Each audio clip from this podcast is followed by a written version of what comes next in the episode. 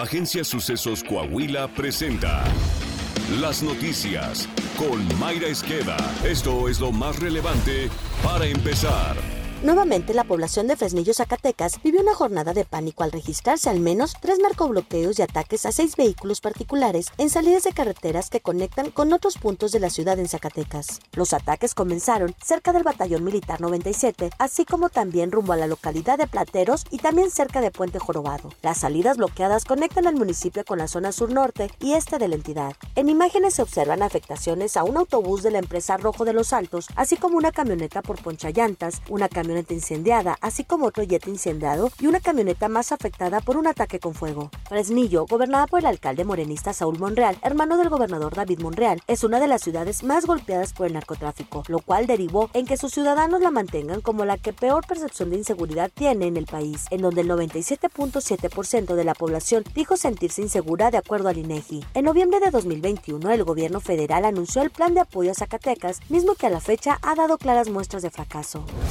Como usted se enteró, luego de los hechos delictivos en Jerez, Zacatecas, las candidatas a reina del carnaval declinaron su participación en el certamen de belleza y un día después 23 instituciones educativas que participarían en el desfile cancelaron, por lo que el evento no se llevó a cabo. En su lugar, la gente salió por segunda ocasión en este mes a las calles para exigir al gobierno el cese a los asesinatos y desapariciones. Los cientos de inconformes, entre los que habían niños, adultos mayores y familias completas, portaban vestimenta y globos blancos, así como pancartas de sus desapariciones desaparecidos y asesinados. Entre los datos que revelaron durante su protesta es que lo que va del mes suman ya 16 personas desaparecidas. Los manifestantes arribaron al Palacio Municipal donde exigieron al alcalde morenista Humberto Salazar ser recibidos. Salazar escucha, si no puedes, renuncia, le gritaron al alcalde. Como usted se imagina, el edil morenista no los recibió. En días recientes se viralizó un video en donde el alcalde emanado de Morena aparece cantando narcocorridos.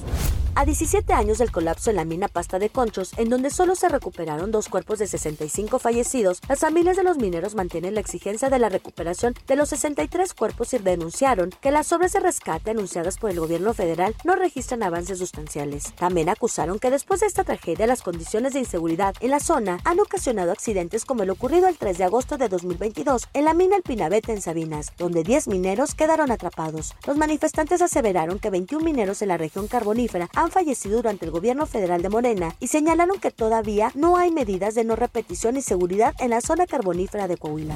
Héctor Eduardo N. alias El fue vinculado a proceso por ser la persona que disparó al periodista Ciro Gómez Leiva en la Ciudad de México, informaron las autoridades locales. La fiscalía obtuvo de un juez de control la vinculación a proceso por su probable participación de los delitos de asociación delictuosa y homicidio en grado de tentativa en agravio del periodista. El juzgador ratificó al imputado la medida cautelar de prisión preventiva y fijó cuatro meses de plazo para el cierre de la investigación complementaria.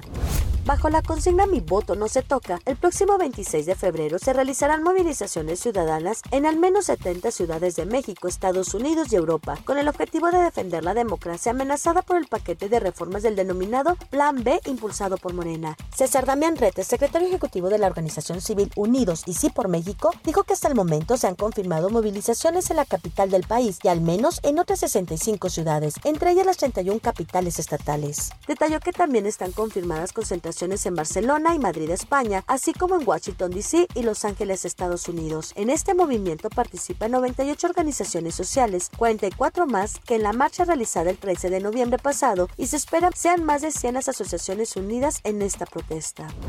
El consejero presidente del Instituto Nacional Electoral, Lorenzo Córdoba, destacó que la elección extraordinaria de Tamaulipas será la última conducida por los actuales integrantes del Consejo General, lo que suma 331 comicios sin conflictos postelectorales y ha garantizado la paz pública. Al instalar la sesión permanente para dar seguimiento al proceso electoral para elegir una senaduría por el Estado, tras el deceso del senador Faustino López Vargas en octubre del año pasado, refirió que se cierra la actual etapa de los consejeros que participan en el instituto, debido a que en abril próximo dejan su cargo cuatro miembros, incluyéndolo a él. Internacional. Una joven que se identifica como Julia se ha vuelto viral en las últimas horas en redes sociales tras asegurar en una cuenta de Instagram que podría ser Madeleine McCann, la niña británica desaparecida el 3 de mayo de 2007 en Portugal y cuyo caso ha dado la vuelta al mundo. La mujer, aparentemente polaca, busca ponerse en contacto con Kate y Jerry McCann, padres de Madeline, además de que solicita que les sea practicada la prueba de ADN para confirmar si es en verdad la persona que desapareció en la localidad portuguesa de Lagarve hace casi 16 años. Este caso conmocionó durante años a la comunidad europea, llegando incluso a Netflix a través del documental La desaparición de Madeline McCann.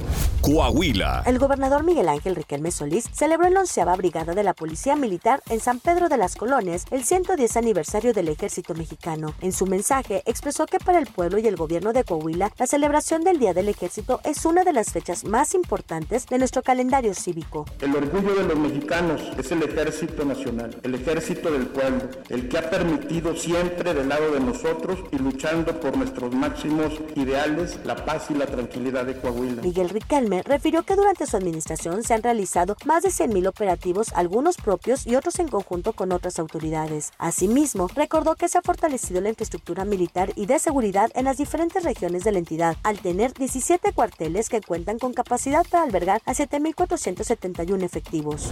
Deportes. Lunes de podcast deportivo con Alondra Pérez. Gracias, Mayra. El alcalde de Saltillo, José María Fraustro Siller, con el apoyo del gobernador Miguel Ángel Riquelme, trabaja en la rehabilitación de espacios deportivos para mejorar la calidad de vida de las y los saltillenses. Subrayó que este fortalecimiento a la infraestructura deportiva se realiza con una inversión cercana a los 15 millones de pesos en beneficio de más de 100 mil usuarios en la ciudad. Recordó que en el Biblioparque Norte se invirtieron 5 millones de pesos para la sustitución de la velaria en más de 800 cuadrados y una nueva malla sombra en 594 metros cuadrados para actividades al aire libre, así como la aplicación de pintura en el edificio. Además, se destinaron 5.6 millones de pesos para la rehabilitación de dos canchas de fútbol soccer y un campo de béisbol infantil en el Parque Jesús Carranza, para el beneficio de más de 14 mil habitantes de 11 colonias y las más de 24 ligas, equipos y academias deportivas que utilizan las canchas. Asimismo, sumaron 3.7 millones de pesos de inversión para la rehabilitación por completo del campo de fútbol americano en el Biblioparque Sur, en donde se realizó la reparación de la base y la sustitución del pasto sintético. También se dotó de nueva iluminación al campo Juan Lobato Sánchez del Ateneo Fuente. Está usted bien informado. Sucesos Coahuila. Síguenos en Spotify, Amazon Music, Apple Podcast, Google Podcast, YouTube, Facebook, Twitter e Instagram.